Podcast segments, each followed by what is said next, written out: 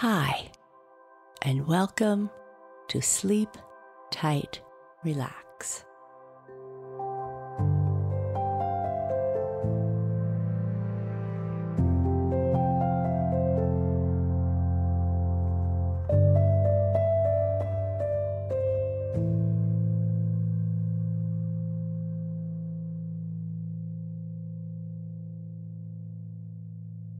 A short message for grown-ups.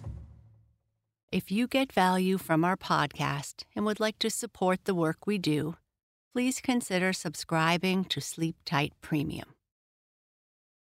You'll get access to all episodes of the Sleep Tight Relax and Sleep Tight Stories podcasts ad free, and to other subscriber only content, including bonus episodes, guided meditations, and long dialogue free sleep sounds.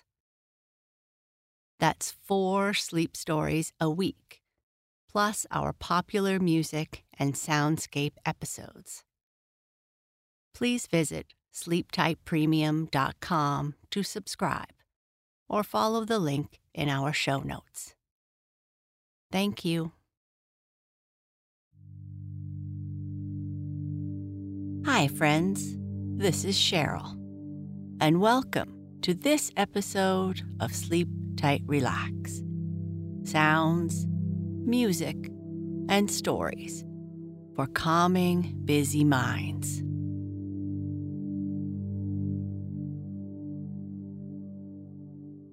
In this episode, I am going to share Campfire Girls Part 6.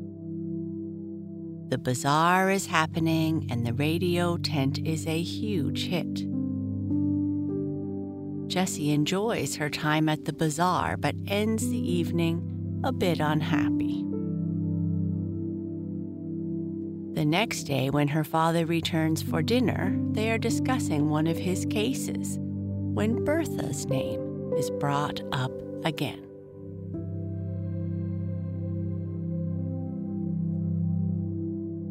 Let's start our sleep tight routine by making sure we have everything we need to be comfortable. The lights are turned down. There are no distractions, no notifications that will interrupt you. You have positioned your pillows or a teddy or your other little comforts. Everything should feel just right. Now that you are comfortable, close your eyes and take in a nice, deep breath. Allow your tummy to fill up like a balloon and then exhale slowly. Do this five times to really relax your whole body completely.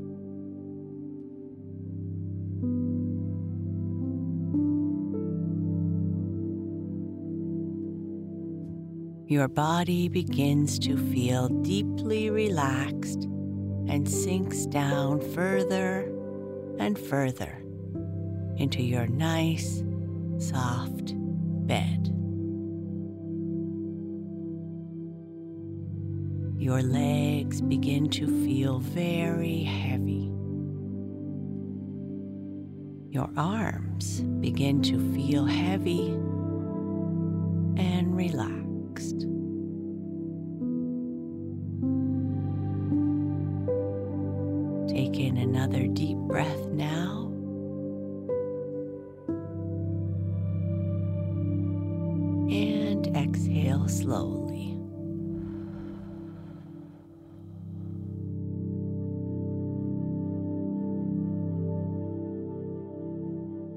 Give your body a big stretch.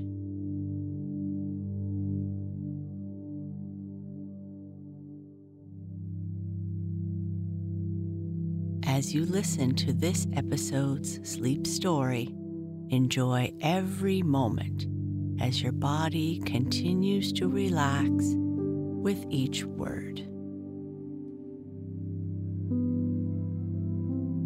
Hope you enjoy this sleep story and have a deep and restful sleep.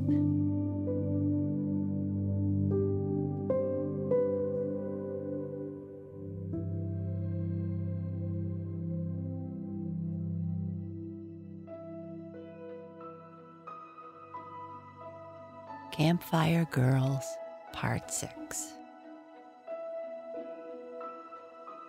Never mind, whispered Amy quickly, quite understanding her friend's feelings regarding Belle and her group. I'll ask them. It's my fault anyway. And I only meant it for a joke. Pretty poor joke, Amy, Jessie said with some sharpness and I don't want you to borrow from them. I'll run back to the church. She started to leave the dainties shop. Sally Moon, who was right behind Belle, halted Jessie with a firm grasp on her sleeve. Don't run away just because we came in, Jess, she said. Well, I'm coming right back, Jessie explained. Don't keep me. Where are you going, Jess? drawled another of the group. I've got to run back to the church to speak to Mother for a moment. Your mother's not there, broke in Belle. She was leaving when we came away. The committee's broken up and the parish house door is locked. Oh no, murmured Jessie, a great deal appalled. Don't I tell you yes? snapped Belle. Don't you believe me? Of course I believe what you say, Belle, Jessie rejoined politely. I only said, oh no, because I was startled. What scared you? demanded Belle curiously. Why, I, I, am not scared. It is none of your business, Belle, put in Amy. Don't annoy her. Here, Jessie, I'll. The clerk who waited on them had come to the table and placed a punch ticket for the sundaes on it. He evidently expected to be paid by the two girls. The other four were noisily grouping themselves around another table. Belle said, Give Nick your orders, girls. This is on me. I want a banana royal, Nick. Hurry up. The young fellow still lingered by the table where Jessie and Amy had sat. Belle turned around to stare at the two guilty looking friends. What's the matter with you and Jess, Amy? Were you trying to slip out without paying Nick? I shouldn't wonder. Ah! gasped Jessie, flushing and then paling. But Amy burst out laughing. It was a fact that Amy Drew often saw humor where her friend could not spy anything in the least laughable.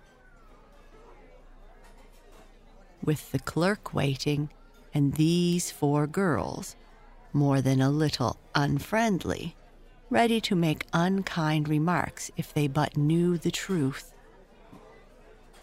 What should she do? Jessie looked around wildly.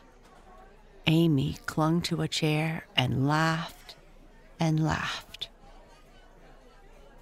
Her friend desired greatly to have the floor of the new Melford Dainties shop open at her feet and swallow her. What is the matter with you, Amy Drew? You crazy? demanded Belle. I, I, I, I. Amy could get no farther. She weaved back and forth, utterly hysterical. If you young ladies will pay me, please, stammered the clerk, wondering. I'd like to wait on these other customers. I want my banana royal, Nick, cried Belle. The other three girls gave their orders. The clerk looked from the laughing Amy to the trembling Jessie. He was about to repeat his demand for payment, and just then, heaven sent an angel. Two, in very truth. At least, so it seemed to Jessie Norwood. Darry, she almost squealed, and Bird, we, we thought you were at Atlantic Highlands. The two young fellows came hurrying into the shop. They had evidently seen the girls from outside. Darry grabbed his sister and sat her down at a table. He grinned widely, bowing to Belle and her crowd. Come on, Jessie, he commanded. No matter how many George Washington sundaes you kids have eaten. Kids, indeed! I like that, exploded Amy. But her brother swept on, ignoring her objection. No matter how many you have eaten, there is always room for one more. You and Amy, Jessie, must have another sundae on me. Darry, exclaimed Jessie. I thought you and Bert went to his aunt's. And we came back. That is an awful place. There's an uncle, too, a second crop uncle. And both uncle and auntie are vegetarians or something. Maybe it's their religion. Anyway, they eat like horses oats and barley and chopped straw. We were there for two meals. Shall we ever catch up on our regular rations, Bert? I've my doubts, said his friends. Say, Nick, bring me a plate of your most filling thing that is on your bill of fare. In just a minute, replied the clerk, hopping around the other table to have Belle and her friends repeat their orders. Belle had immediately begun preening when Barry and Bird came in. That the two college youths were so much older, and that they merely considered Amy and Jessie kids, made no difference to Belle. She really thought that she was quite grown up, and that college men should be interested in her. We had just finished, boys, Jessie managed to say in a low tone we had not even paid for our sundaes. Darry and Bird just then caught sight of the punched check lying on the table, and they both reached for it. There was some little rivalry over who should pay the score, but Darry won. Leave it to me, he said cheerfully. Girls shouldn't be trusted with money anyway. Oh, Oh, gurgled Amy, choking with laughter again. What is the matter with you, sis? demanded her brother. Jessie forbade her friend to tell by a hard stare and a determined shake of her head. It was all right to have Darry pay the check. It was really a relief. But it did not seem to Jessie as though she could endure having the matter made an open joke of. The four settled about the little table, but the Ringold crowd was too near. Belle turned sideways in her chair even before they were served, and being at Darry's elbow, insisted upon talking to him. Jessie feared that Belle would overhear the comments of Bird and her friend, and she hurried the eating of her second sundae. I must get home, Darry, she explained. Mumsy has gone without me in her car and will be surprised not to find me there. Sure, agreed Bert quickly. We'll gobble and hobble. Can you tear yourself away, Darry? he added with a grin. Amy's brother tried politely to turn away from Belle, but the latter caught him by the coat sleeve and held on.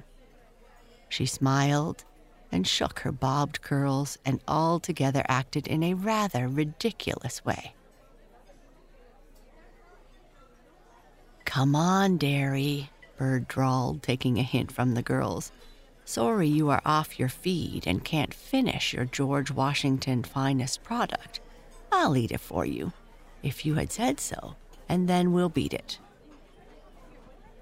He reached casually for Darry's plate, but the latter would not yield it without a struggle. The incident, however, gave Darry a chance to break away from the insistent Belle. Derry had picked up both checks from the table. Belle smiled up at him and moved her check to the edge of her table, as Darry rather grimly bade her good night. He refused to see that check, but strode over to the desk to pay the others.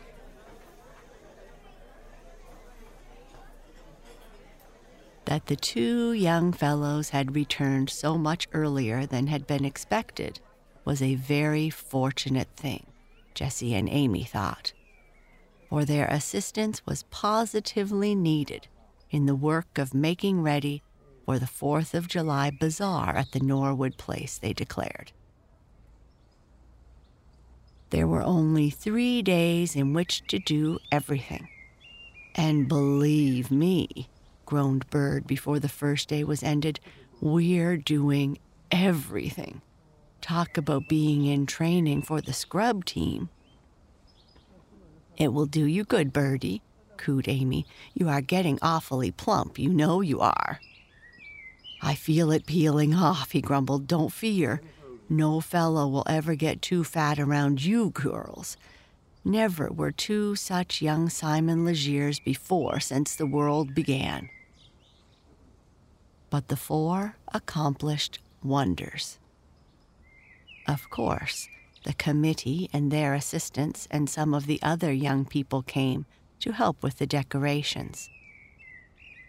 But the two girls and Amy's older brother and his friend set up the marquees and strung the Japanese lanterns, in each of which was a tiny electric light.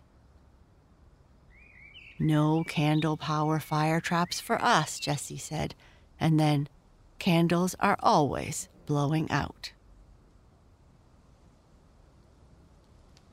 About all the relaxation they had during the time until the eve of the 4th was in Jessie's room, listening to the radio concerts.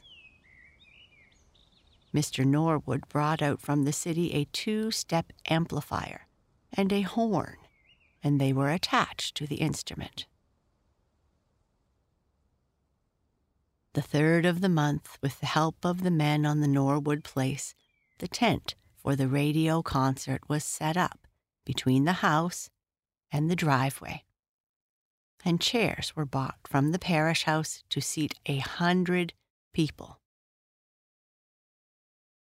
It was a good tent, and there were hangings which had been used in some church entertainment in the past to help make it soundproof.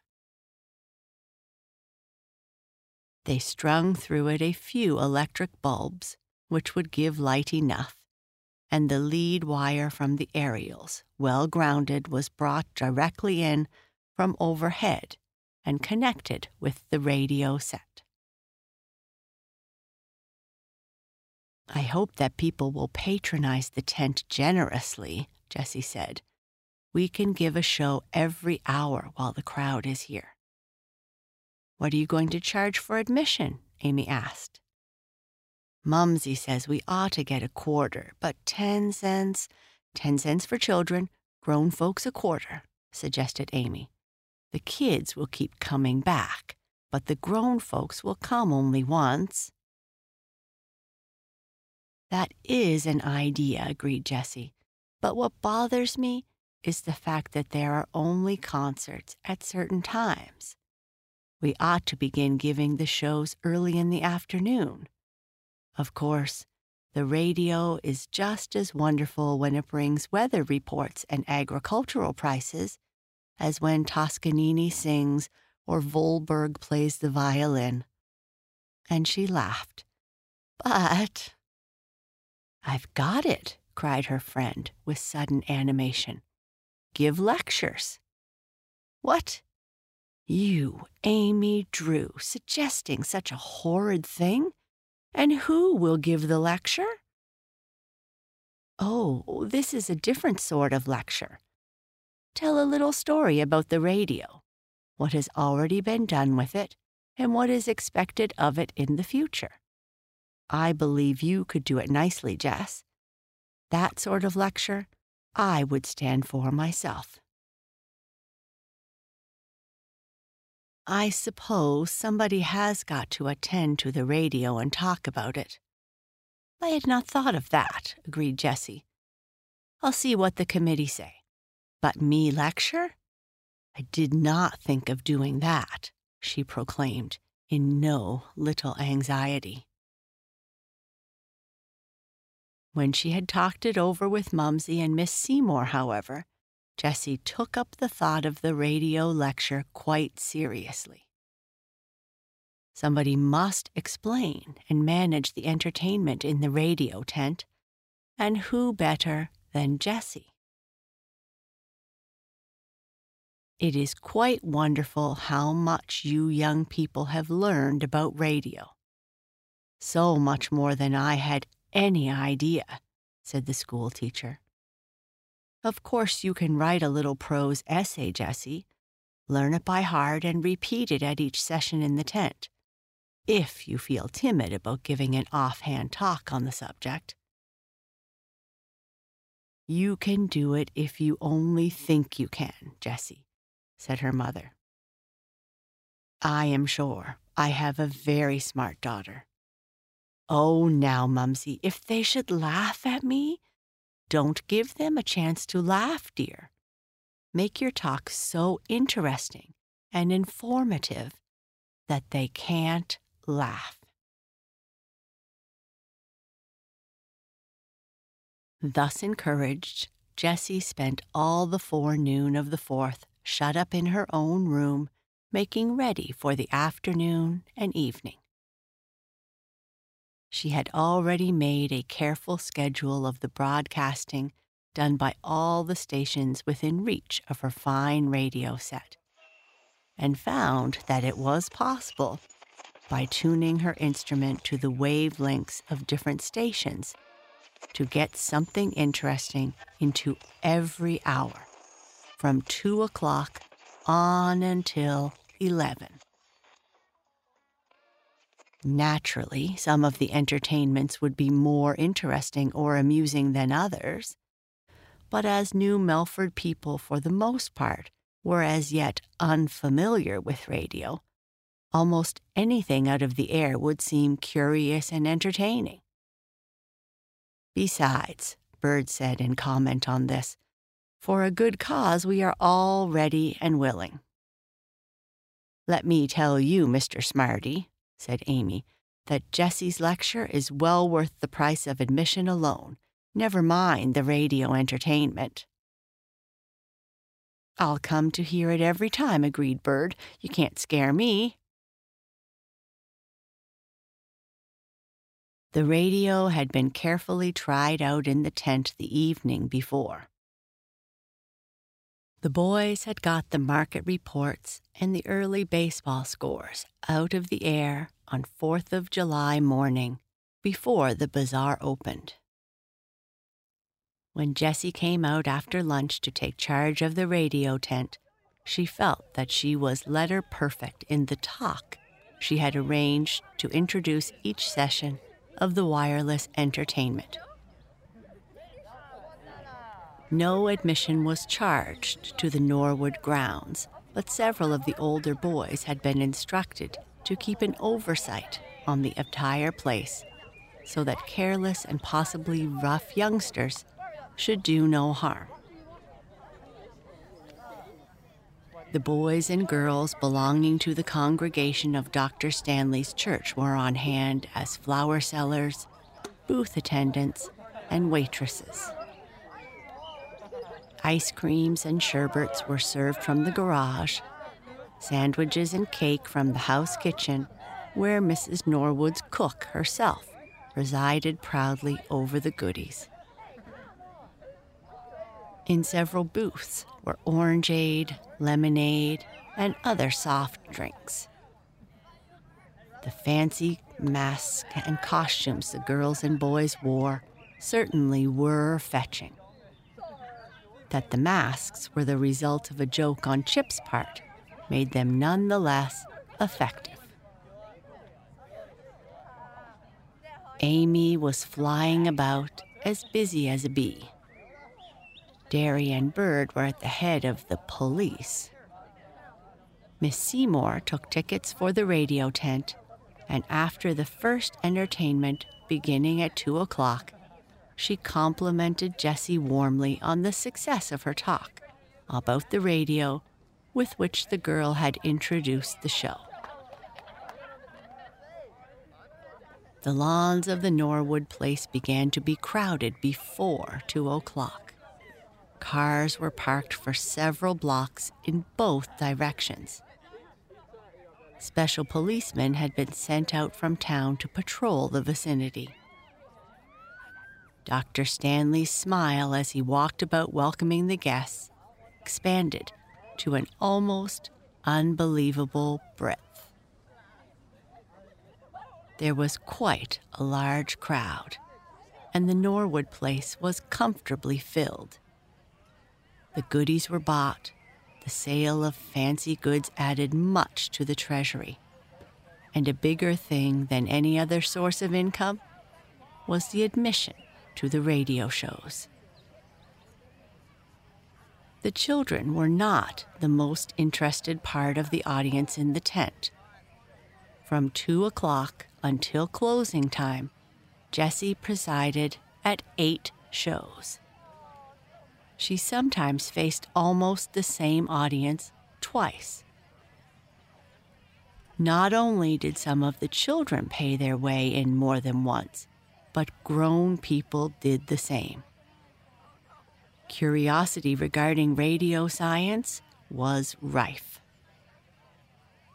Dr. Stanley came more than once himself to listen, and the minister's boys wanted to take the radio set all apart between shows to see how it went. I bet we could build one our own selves, declared Bob Stanley. I betcha, agreed Fred. Only it would cost a lot of money, groaned the minister's oldest son. You can do it for about $10 if you are ingenious, said Jessie encouragingly. Gee whiz, that's a lot of money, said Fred. The girl knew better than to suggest lending them or giving them the money, but she told them all the helpful things she could about setting up the radio paraphernalia and rigging the wires. I guess Nell would help us, Bob remarked. She's pretty good, you know, for a girl. I like that, exclaimed Jessie. Bob Stanley grinned at her impishly. In the evening, when the electric lights were ablaze, the Norwood lawns became a pretty sight indeed. People came in cars from miles away it was surprising how many came, it seemed, for the purpose of listening to the radio. That feature had been well advertised, and it came at a time when the popular curiosity was afire through reading so much about radio in the newspapers. Among the hundreds of cars parked nearby were those of several of the more prosperous farmers of the county. One ancient, bald headed, bewhiskered agriculturalist sat through three of the radio shows and commented freely upon this new wonder of the world. The telegraph was just in its infancy when I was born, he told Jessie. And then came the telephone, and these here automobiles and flying machines and wireless telegraph, and now this. Why, ma'am, this radio beats the world. It does plumb for sure. The surprise and the comments of the audience did not so much interest Jessie as the fact that the money taken in by the tent show would add vastly to the profit of the bazaar. You sure have beaten any other individual concession on the lot, Amy told her at the end of the evening. You know, Belle bragged that she was going to take in the most money at the orangeade stand because it was a hot night. But wait till we count up. I am sure you have beaten her with the radio tent, Jess.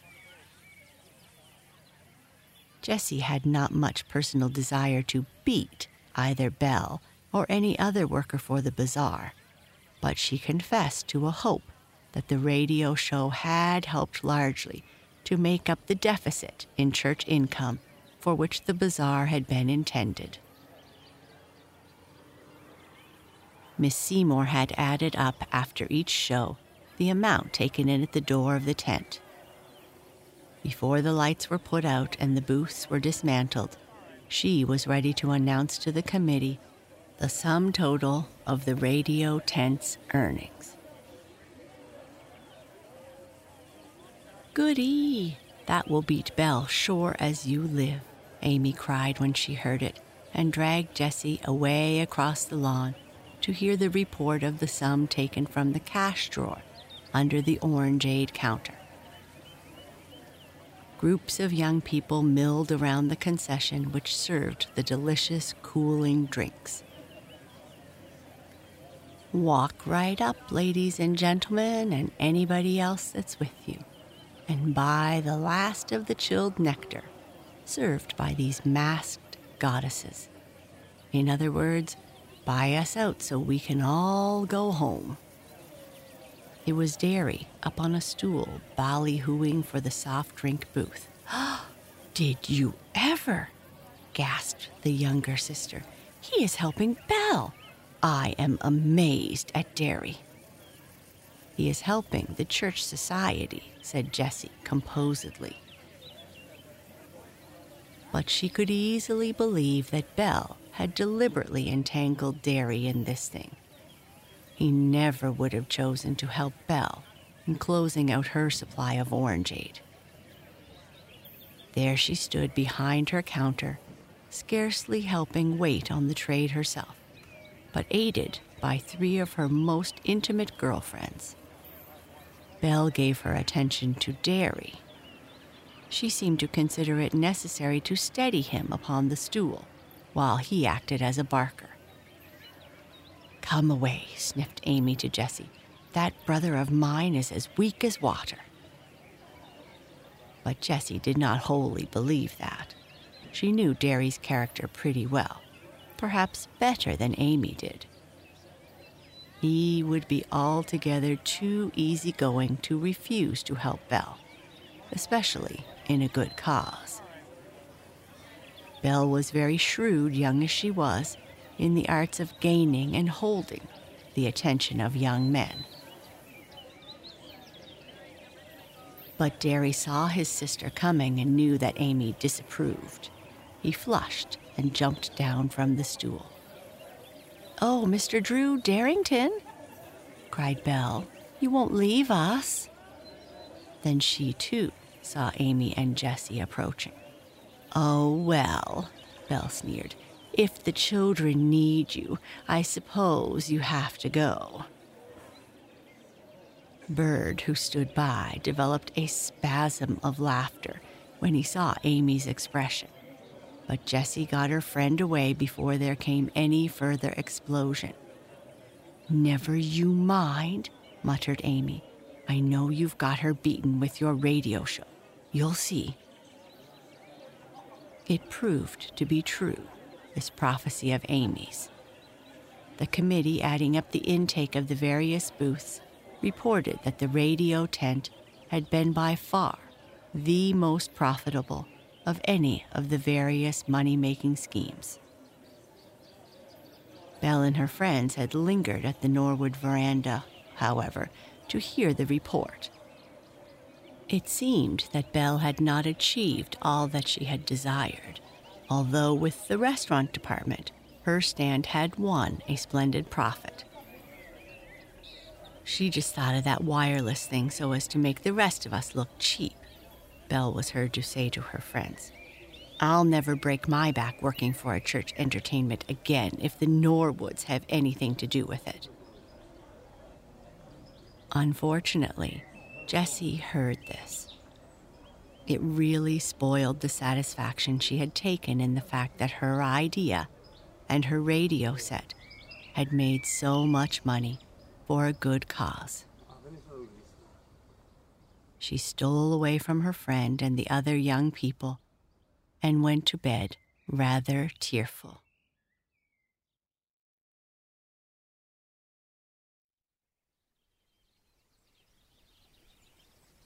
The morning brought to Jess more contentment. When Mumsy told her how the ladies of the Bazaar Committee had praised Jessie's thoughtfulness and ingenuity in supplying the radio entertainment, she forgot Belle's jealousy and went cheerfully to work to help clear up the grounds and the house. Her radio set was moved back to her room, and she restrung the wires and connected up the receiver without help from anybody. When Mr. Norwood came home that evening, both she and Mumsy noticed at once that he was looking serious and apparently much troubled. Perhaps if thought had not been given so entirely to the bazaar during the last few days, the lawyer's wife and daughter would before this have noticed his worriment of mind. Is it that Ellison case, Robert? Mrs. Norwood asked at the dinner table. It is the bane of my existence, declared the lawyer with exasperation. Those women are determined to obtain as much of the estate than they can. Their testimony, I believe, is false, but as the property of the deceased must be decided by verbal rather than written evidence, the story those women tell and stick to bears weight. Your clients are likely to lose their share then? His wife asked. Unless we can get to the truth. I fear that neither of these women knows what the truth means. Ha! If we could find the one witness, the one who was present when the old man dictated his will at the last, well. Can't you find her? asked Mumsy, who had, it seemed, known something about the puzzling case before. Not a trace, the old man, Abel Ellison, died suddenly in Martha Poole's house. She and the other woman are cousins and were distantly related to Ellison. He had a shock or a stroke or something while he was calling on Mrs. Poole. It did not affect his brain at all. The physicians are sure of that. Their testimony is clear. But neither of them heard what the old man said to the lawyer that Mrs. Poole sent for. Mr. McCracken is a scaly practitioner. He has been bought over body and soul by the two women. The other woman, her name is Bothwell, has driven automobiles in races. She is a regular speed fiend, they tell me. Anyhow, they are all of a kind, the two women and McCracken. As Ellison had never made a will that anybody knows of, and this affidavit regarding his dictated wishes is the only instrument brought into court, surrogate is inclined to give that thing weight. Here comes in our missing witness, a young girl who worked for Mrs. Poole. She was examined by my chief clerk and admitted she heard all that was said in the room where Mr. Ellison died. Her testimony opposes several items which McCracken has written into the unsigned testament of the deceased. You see what we are up against when I tell you that the young girl has disappeared. The girl seems to have no relatives or friends, but I have my doubts about her having run away. I think she has been hidden away in some place by the two women or by the lawyer. Oh, Daddy, exclaimed Jessie, who had been listening with interest. That is just like the girl I tried to tell you about the other night, little Henrietta's cousin. She was carried off by two women in an automobile. What do you think, Daddy? Could Bertha be the girl you are looking for? And that is the end of this episode. Good night. Sleep tight.